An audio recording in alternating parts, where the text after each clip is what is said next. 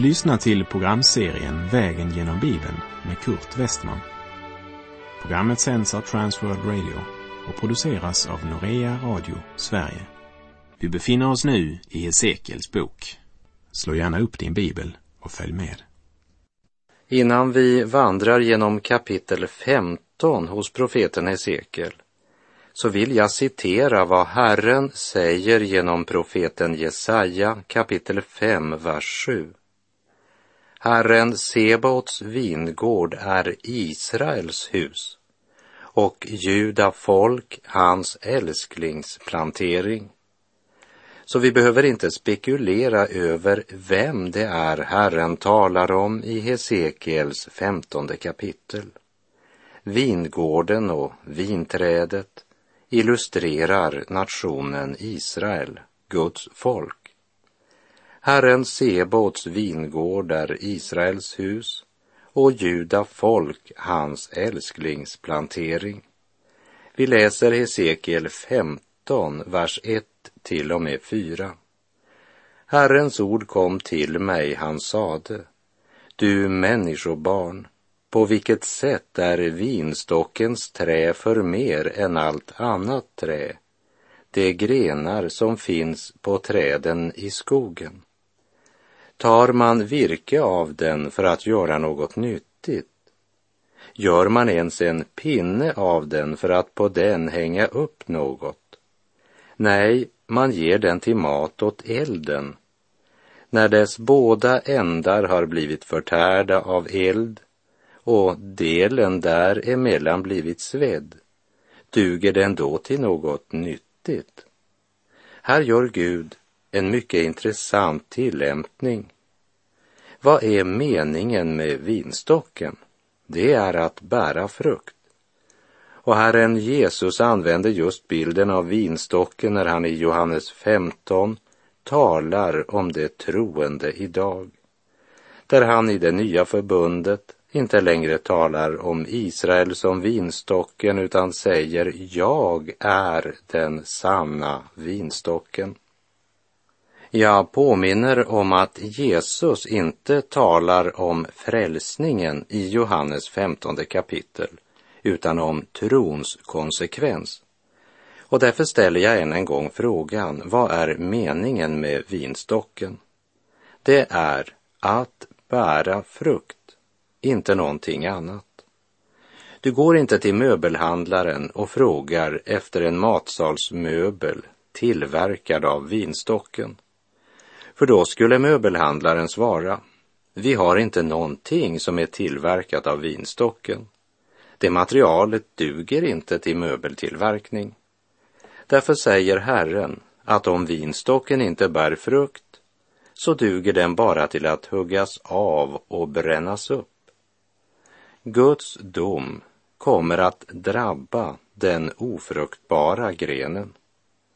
Det handlar alltså om att den dolda hemliga döden nu också får sitt yttre, synliga avskärande. Låt mig med en gång säga att det här talas om att bära frukt, alltså om frälsningens konsekvens.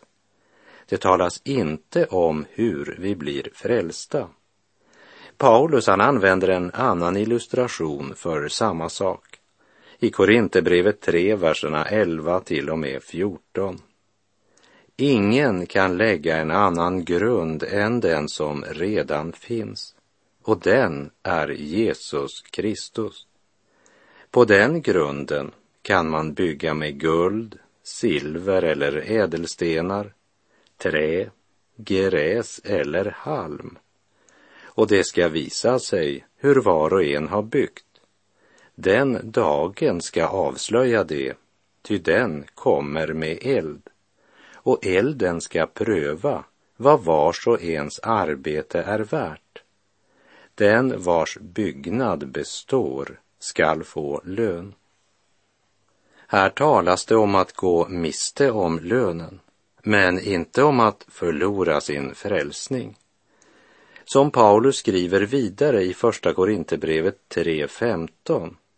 Den vars verk brinner ner skall bli utan lön Själv skall han dock räddas, men som ur eld. Så i Johannes 15 så säger Jesus att om en kristen inte bär frukt så förlorar han inte sin frälsning, men han sätts åt sidan eftersom träslaget är mer värdelöst än något annat träd.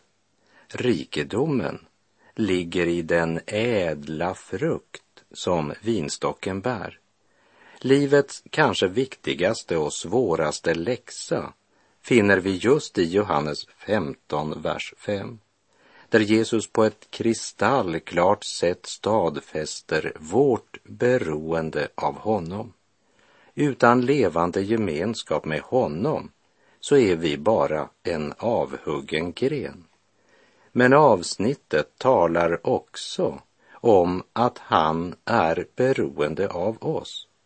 Det är på grenarna som frukten ska växa fram.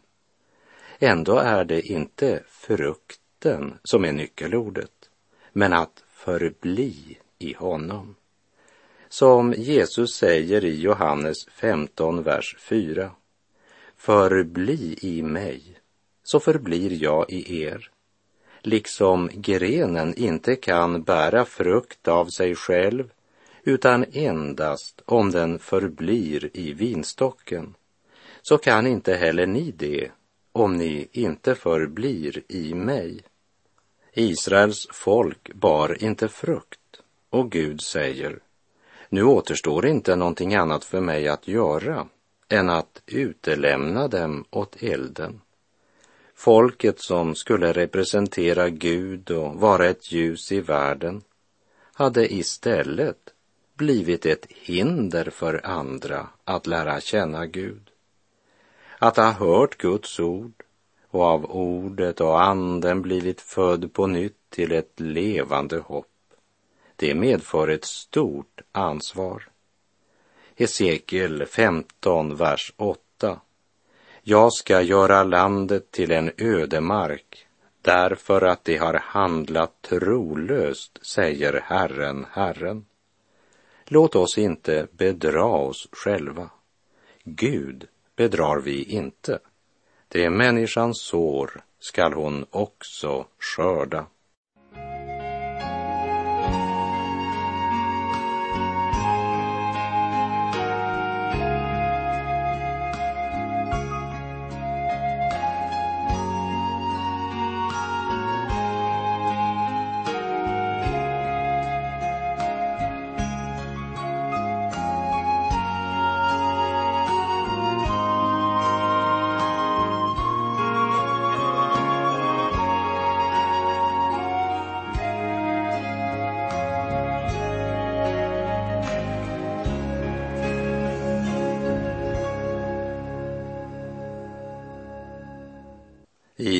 Hesekiel 15 så använde Gud bilden av vinstocken när han talade om sitt utvalda folk. När vi nu kommer till Hesekiel kapitel 16 använder han bilden av en kvinna som Herren endast genom sin nåd och barmhärtighet tar till sin hustru.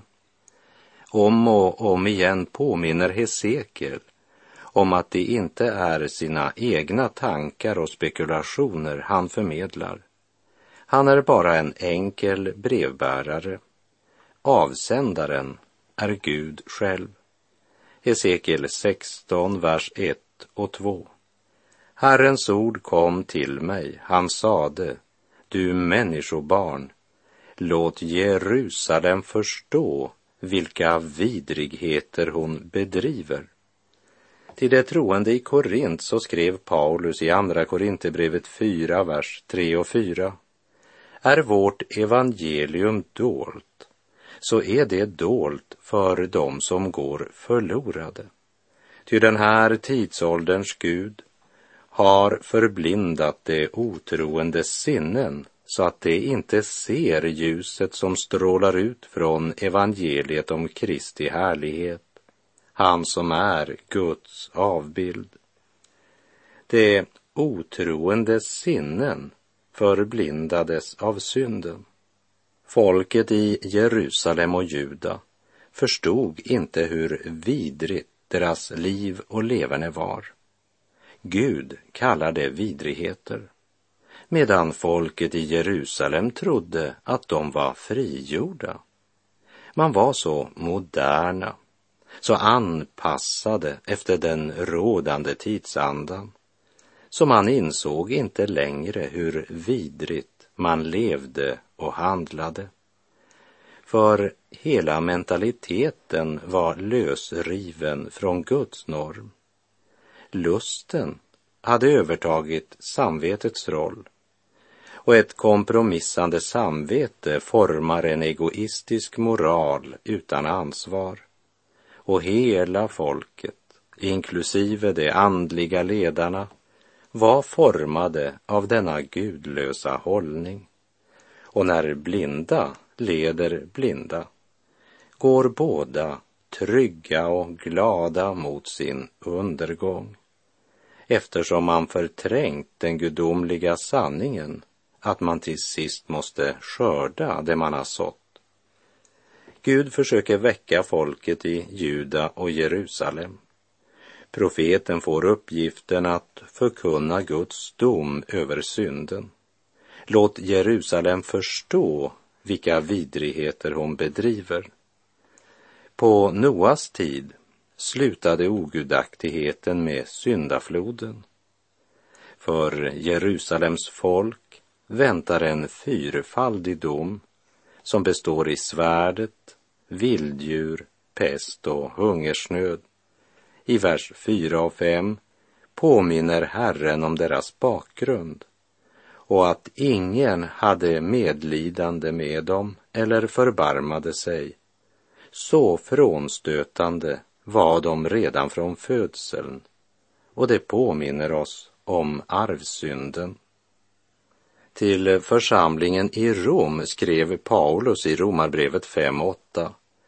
Men Gud bevisar sin kärlek till oss genom att Kristus stod i vårt ställe medan vi ännu var syndare. Till Israels barn säger Herren i Hesekiel 16.6. När jag gick förbi där du låg och såg dig sprattla i ditt blod sade jag till dig där du låg i ditt blod, du skall få leva. Ja, jag sade till dig där du låg i ditt blod, du skall få leva. Ett eh, folk som varit så frånstötande i andras ögon och även i Guds. Ett folk med blodskuld. Räddningslöst förlorade om de hade utelämnats till sig själva. De hade Gud förbarmat sig över. Han hade adopterat dem, gjort dem till sitt folk. Han talade sitt skapande ord. Du skall leva. Han gav dem liv och täckte över deras nakenhet. Vi läser Hesekiel 16, vers 8. Jag gick förbi där du låg och såg på dig och se din älskogstid var inne. Jag bredde min mantel över dig och täckte över din nakenhet. Jag gav dig mitt trohetslöfte och ingick förbund med dig, säger Herren, Herren, och du blev min. Det handlade alltså inte om ett avtal mellan Israels barn och Gud, men om att Gud gav dem sitt trohetslöfte. Gud ingick ett förbund med dem. Han adopterade dem. Nu var de hans barn. Vi läser Hesekiel 16, vers 9 till 11. Jag tvättade dig med vatten och sköljde av dig blodet och smorde dig med olja. Jag klädde på dig brokigt vävda kläder, satte på dig skor av tahas skinn och en huvudbindel av fint linne och en slöja av siden. O Jesus, öppna du mitt öga så att jag ser hur rik jag är, sjunger vi i en av Lina Sandells sånger. Och när våra ögon är öppnade ja, då ser vi något mer än bara hålen i schweizerosten. Då kan vi helt enkelt inte räkna alla Guds välgärningar, så många är de. Därför skriver Lina Sandell också i en annan sång, jag kan inte räkna dem alla, det prov på Guds godhet jag rönt. Och det är tonen hos Guds folk, som först fått se sin synd, men också har fått se vad Herren har gjort för oss och med oss. Men inför ett folk som övergivit Gud och som förblindats av synden, så måste Gud själv räkna upp vad han har gjort, som vi ser av verserna 9 till och med 14. Först hade Gud sagt lev. Det säger oss att först måste människan väckas upp, födas på nytt. I Efesebrevet 2, vers 1 till och med 5 står det. Också er har Gud gjort levande ni som var döda genom era överträdelser och synder. Tidigare levde ni i dem på den här världens vis och följde härskaren över luftens välde, den ande som nu är verksam i olydnadens söner. Bland dem var vi alla en gång, när vi följde våra syndiga begär och gjorde vad köttet och sinnet ville. Av naturen var vi vredens barn, vi liksom de andra. Men Gud som är rik på barmhärtighet har älskat oss med så stor kärlek. Också när vi ännu var döda genom våra överträdelser, att han har gjort oss levande tillsammans med Kristus. Av nåd är ni frälsta. Han har fött oss på nytt. Han har tvättat oss rena. Och Hesekiel 16, vers 14 säger Ryktet om dig gick ut bland folken för din skönhets skull, ty den var fullkomlig genom de härliga prydnader jag satte på dig, säger Herren, Herren. Och i Filipperbrevets första kapitel talar Paulus om att vara rena och fläckfria på Kristi dag, rika på rättfärdighetens frukt som Jesus Kristus ger Gud till ära och pris. Och Israels folk påminns om vad Herren har gjort för dem, tvättat dem med vatten, sköljt av dem blodet och smort dem med olja, gjort som fullkomliga genom de härliga prydnader som Gud själv hade satt på dem. Halleluja.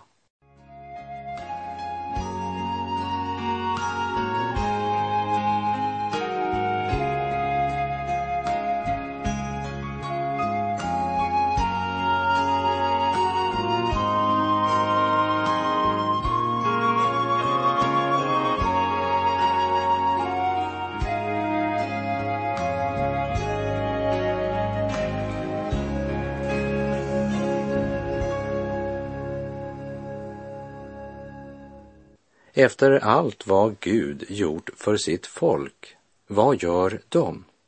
Ja, vi läser Hesekiel 16, vers 15. Men du förlitade dig på din skönhet och använde din ryktbarhet till att bedriva hor. Och i vers 25 säger Herren, i alla gathörn byggde du höga altaren åt dig och du lät din skönhet smutsas ner. Det vill säga, man besvarade Guds gåvor och välsignelser med att man glömde Gud. Man hade det ju så bra. Man klarade sig själv. Man kunde göra vad man ville och så följde man sitt eget bedrägliga hjärta istället för att vandra under Guds ledning. Allt vad Herren hade gett dem offrade de åt avgudarna. Det är som en röntgenbild på vår egen tid. Vi läser Hesekiel 16, vers 49. Se, detta var din syster Sodoms synd, högmod, överflöd av mat och bekymmerslös säkerhet utmärkte henne och hennes döttrar. Hon hjälpte inte den nödställde och fattige. Den höga levnadsstandarden frestade till utsvävningar och gjorde dem blinda för andra människors nöd. Egoism och självförverkligande blev ledstjärna för livet. De blev högfärdiga och gjorde sådant som var vidrigt för mig, förkunnar Herren vidare i vers 50. Och när vi kommer till verserna 59 och 60 så möter vi människans trolöshet och Guds trofasthet. Vi läser Hesekiel 16, vers 59 och 60. Ty så säger Herren, Herren, jag skall göra med dig efter dina gärningar, du som föraktat eden och brutit förbundet, men jag ska komma ihåg mitt förbund med dig i din ungdomsdagar och upprätta med dig ett evigt förbund. Förbundet med den helige Gud hade de brutit och därmed drabbas de också av Guds dom över synden. Men Gud lovar att än en gång förbarma sig över sitt folk och upprätta ett evigt förbund. Och det löftet pekar fram emot Messias, syndares frälsare. Paulus han uttrycker det så här när han skriver till de troende i Rom i Romarbrevet 8.3. Det som var omöjligt för lagen, svag som den var genom den syndiga naturen, det gjorde Gud genom att sända sin egen son som syndoffer, han som till det yttre var lik en syndig människa och i hans kropp fördömde Gud synden.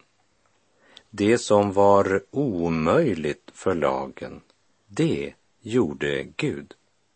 Och att detta löfte om Guds frälsning även gäller hedningarna, det ser vi av de sista verserna i kapitlet. Vi läser Hesekiel 16, verserna 61 till och med 63. Då ska du komma ihåg vad du har gjort och skämmas när du får ta emot dina systrar, de äldre såväl som de yngre. Jag ska ge dem till döttrar åt dig, men inte på grund av ditt förbund. Och jag skall upprätta mitt förbund med dig, och du ska inse att jag är Herren. Då ska du minnas det och skämmas, så att du av skam inte mer öppnar din mun när jag förlåter dig allt vad du har gjort, säger Herren, Herren. Stolthet och lättsinne kan förstumma när de återkommer till insikt om vem Herren är. Gud ska upprätta sitt förbund och då ska de inse att han är Herren. Hur djupt hade de väl inte fallit? Grovt hade de kränkt Herren som är deras äkta man. Deras äktenskapsbrott var gränslöst. Deras syndaskuld var stor. De svek och syndade på alla plan. Men i sin gränslösa nåd vill Gud räcka ut sin hand över det folk som drabbats av Guds rättvisa dom. Vi märker denna gudomliga frälsningsvind som avslutar detta så mörka kapitel. Och när de tar emot förlåtelsen och ljuset åter går upp i deras liv kommer de att skämmas över vad de har gjort. De känner sig ovärdiga att ta emot en så stor gåva. Som Guds barn måste vi vara klara över hur centralt Sion och Jerusalem står i frälsningshistorien. Kanans land, det är det landområde som den allsmäktige Gud har valt att vara både politiskt och religiöst centrum i denna tidsålders avslutning. Israel skall än en gång bli mittpunkten. Jerusalem ska stadfästas som Guds stad. Här vill jag påminna om vad Herren säger genom profeten Jesaja i kapitel 2, vers 1 till och med 3. Det ord som Jesaja, Amos son, skådade angående Juda och Jerusalem. Det skall ske i den yttersta tiden, att det berg där Herrens hus är skall stå där fast grundat och vara högst bland bergen, upphöjt över höjderna. Alla hedna folk ska strömma dit. Ja, många folk ska gå iväg och skall säga, kom låt oss gå upp till Herrens berg, till Jakobs Guds hus. Han ska undervisa oss om sina vägar, så att vi kan vandra på hans stigar. Ty undervisning skall utgå från Sion, Herrens ord från Jerusalem. Stryk ett tjockt streck under de två sista verserna i kapitel 16 hos profeten Hesekiel. Och låt de orden vara den klippgrund som hela kapitlets domsbudskap får vila på. Döm mitt hjärta här i tiden innan världen döms av dig. Och när tiden är förliden i ditt domslut, fria mig. Och med det så är vår tid ute för den här gången. Jag säger på återhörande om du vill. Sök Herren medan han låter sig finnas. Åkalla honom medan han är nära. Herren vare med dig, må hans välsignelse vila över dig. Gud är god.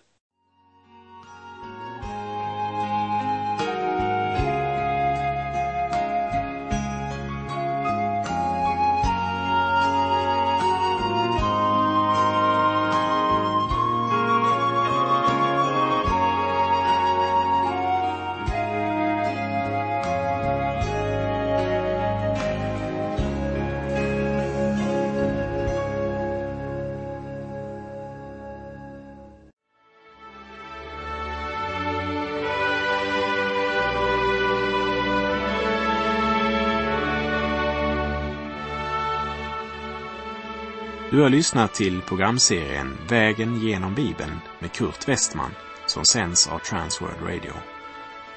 Programserien är producerad av Norea Radio Sverige. Om du önskar mer information om vårt radiomissionsarbete så skriv till Norea Radio Sverige, box 3419 103 68 Stockholm. Adressen är alltså Norea Radio Sverige box 3419. Postnumret 10368 Stockholm.